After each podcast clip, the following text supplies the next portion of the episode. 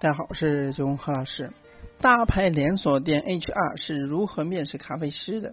随着咖啡文化的普及，喝咖啡呢，也不单是为了提神，更是品味的追求。但是，除了连锁咖啡店，精品咖啡店呢，也不胜枚举，务求以品质取胜，吸引要求高的咖啡爱好者。而事实上呢，咖顾客呢，比以往更注重品质感。而咖啡师们呢，也必须具备专业的知识以及技巧，才能满足顾客的挑剔品味。据 Statistic 的数据显示，二零一八年我国的咖啡消费市场的规模，截至七月七月份到达了两二百零八点七亿美元，而预计二零二一年到二零二五年期间呢，咖啡消费年增长率呢突破百分之十五。在接下来快速增长的势头下，咖啡行业的招聘标准呢，正在渐渐的转向更多的多元化发展。不过，对于任何一个行业而言，无论是求职还是招聘呢，两者都是非常呃都非易事。而美国经济学家麦迈克尔斯宾塞曾经这个对这个现象呢指出，劳动市场实则是一个信息不对称的市场。而根据斯宾基的理论呢，市场上的雇主与求职者之间的信息是不对称的，而企业总想找到最好的员工，但他们并不能完全掌握员工的信息，而且呢，也无法雇到好员工。与此同时呢，求助者呢，因为能够完全获取企业的信息而找不到合适自己的工作。斯宾基指出，最终呢，这两者间的信息不对称，导致了这个市场当中求职者就业难，企业招人也难。据智联、五一 Job 等招聘网站搜索到的信息，咖啡师一职，那目前四大一线城市北上广深的咖啡师人才要求的约有两万条记录。这说明呢，在一方面，咖啡馆呢很难找到合适的咖啡师；另一方面呢，咖啡师呢也在迷思出路。而对于大部分入行的新手，初入社会迷茫而无措，是他们难以难做出遵循内心的决定。那么这些问题呢，该如何解决？咖啡品牌对于对新意的咖啡是否有特殊的标准？一个咖啡师的核心竞争力究竟在哪方面？怎么样才能找到合适的自己的工咖啡馆工作呢？这次呢，C I C T I 发起了精品咖啡连锁品牌的责任机制与咖啡师求职偏好两份调查问卷。我们对比了连锁咖啡馆的责任要求，也考察了现今咖啡师的求职标准，看看咖啡品牌们和咖啡之间是否彼此了解对方的需求。对话咖啡馆，我们要 PK 谁呢？从磨豆机校准到对制作配方的控制，包括咖啡师技术技能的至关重要。这次呢，我们对话了四家咖啡馆品牌，他们分别是百分之百阿拉比卡和呃 Gamebox，嗯 Pacific 咖啡和 Melon 咖啡。他们有了经典的老牌，有的是新兴的连锁。我们了解的是，除了专业技能等硬性的要求之外，这些咖啡品牌是否有某些独特的标准？从他们的描述中，我们可以一窥究竟。比如说这个 Gay Box，那你可以不了解咖啡，但是一定要热爱咖啡。创立于二零一六年的 Gaybox 咖啡，凭借对咖啡的热爱和不饱满现状的饥渴精神，那么截至二零一八年七月，已在中国七座城市开设了十五家分店。对于 Gaybox 咖啡师的是否热爱咖啡，是他们必须考量的标准之一。诚然，美国心理学家和行为经济学家丹艾瑞里曾在 TED 什么让我们更加热爱？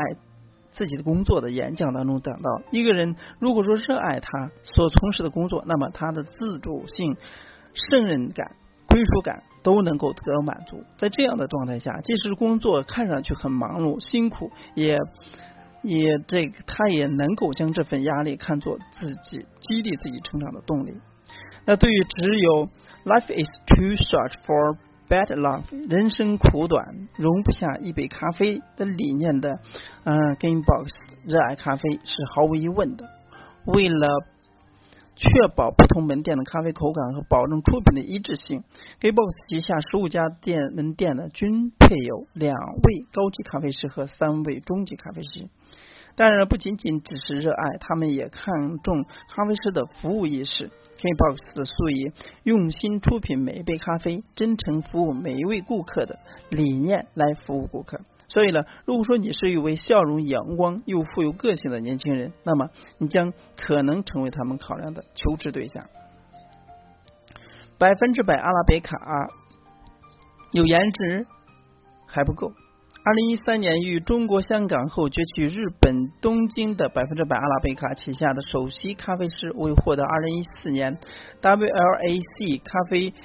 世界咖啡拉花艺术大赛冠军的山口纯一先生。目前，百分之百阿拉贝卡正以极有效率的开店速度占据世界各地。那现已经日本、迪拜、科威特、柏林、中国上海、香港等地开设了二十三家分店。身为服务业的一名成员，咖啡师对于自我形象应有的最基本要求，这条标准呢，也成为了百分之百阿拉比卡一直以来的责任方式。为了考量求职者的性格、兴趣，百分之百阿拉比卡秉承着尊重心态，要求每一位求职者在求职前录制一段视频。并用英文做自我介绍。行为心理学家曾经阐述过面试现象的价值：通过某种真实场景面试，双方可以捕捉到更多面部细节，从而在判断对方个性时有更全面的分析。从某种程度来说，面试能够减少双方在不完全信息的了解状态下做出错误的判断几率。所以，对着装对着。装修风格接近近乎百分之百阿拉比卡，易容干净的应聘者，笑容灿烂，百分之百阿拉比卡将优先考虑。他们认为呢，一位咖啡师呢，只有对形象严于律己，才有制作出高品质咖啡的潜力。当然，有形象和性格是不够的，他们还会去了解求职者的兴趣爱好，并根据不同地区调整招聘的标准。在日本门店开设之初呢，百分之百阿拉比卡就曾经咨询过求职者的粉丝账号粉丝数多多于五千粉丝的候选者会获得更高的录取率。毕竟呢，没有一个爱生活的人不爱咖啡。百分之百阿拉比卡的咖啡师呢，也以此为生活的态度。除了咖啡，他们拥有丰富的个人生活。他可以看到爱旅行的创始人东海林克范在其上分享的美景，也可以根据冠军咖啡师山口春一同步见真。那么，咖啡行业的工作似乎并未局限于他们的生活，反而使他们生活了增色了不少。太平咖啡，情绪智力担当 C 位。那么事实上呢，一杯咖啡之所以能够感觉其美味，并不全由咖啡技艺决定。就算世界比赛当中拔得头筹的专业级选手，同样也需要谦和的态度和服务意识。工作中当中的一名咖啡师可能会因忙碌或者说顾及顾客的冷不丁的一声抱怨而遭遇突如其来的情绪低低压。而解决这一问题的关键在于咖啡师当下的服务意识，也在于他的情商。不管是新入行的小白，还是经验十足的老手，对于元老级咖啡品牌的嗯 Pacific Coffee 而言，一名具有服务意识的咖啡师，某种意义程度上呢，也是一名有良好品行的潜力者。那么，诞生于一九九二年，香港咖啡品牌 Pacific Coffee 二零一一年正式进入内地市场。截至目前，太平洋咖啡的全球门店数量已接近五百家，并建立起了较完善的培训体系。他认为，咖啡师是否有行业经验，并不会成为一个重要的考量指标。毕竟，作为做好服务，本质才是最重要的。正如太边咖啡一贯秉承的理念，一杯咖啡要做好一杯好咖啡一念，要是提供好的服务一世界，要提供好的环境。麦隆 Melon Coffee，学习是一种能力，会学习更是能力。麦隆咖啡呢是一家以精神呃精品咖啡为导向，以建设咖啡全产业链核心国内精品咖啡领导品牌。目前，麦伦咖啡遍布于上海、北京、重庆、深圳、新加坡、韩国、越南等地区，全球范围内已经有了超过五百家分店。正如商业理论家阿里德赫斯。所说的，只有比竞争对手学得更快，才有可能你唯一可持续的竞争优势。因此呢，一名初级咖啡师之于麦隆，除了行业认知之外，更重要的是莫过于学习能力。自二零一一年成立以来，麦隆咖啡始终以专业、专注做一杯好咖啡理念来经营，并推陈出新、招人。机制上，他们同样也强调着专注力。毕竟，当一名咖啡师能够保持对新鲜事物的好奇心时，他们才能够以开心的心态来看待来自工作与生活的挑战，也能够从生活点滴找到创意与灵感的源泉。那最后啊，咖啡师们，那么我们竞争力在哪呢？在之前呢，我们探究的咖啡品牌责任标准，不难看出，现有的招聘标准呢，已渐渐变得元多元化。那么，那些能力对咖啡师来说会成为求职的标准呢？而那些能力也同时又是用人单位的标准呢？在本期的咖啡求职就业调研当中，我们发现有入行未满一年的职场新贵，也有资历经过四年的职场侠客。那么在他们眼中呢，咖啡行业将呈现何种景致？而对于他们，择业标准是否会因此差而不同呢？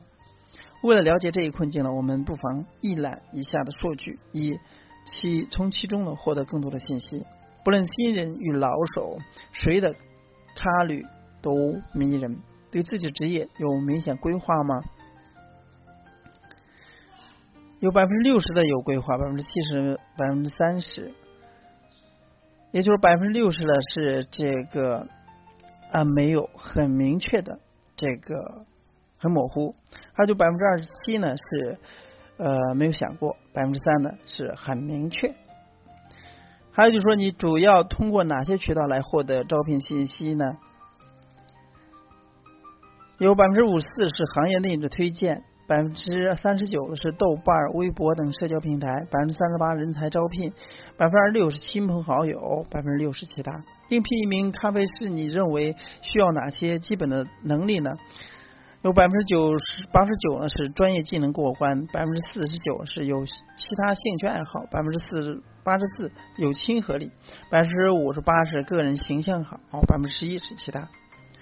无可厚非，作为传统招聘标准当中的硬性指标，专业技能素质成为了众多咖啡师首选的基本技能。同时呢，百分之八十四的咖啡师认为，作为非硬性指标，亲和力是一个咖啡师需要具备的基本能力。但是对于未来规划上，无论是入行新人还是职场老手了，百分之九十以上的人均在意自己的职业发展。不过，百分之三十七的人有明确的个人规划。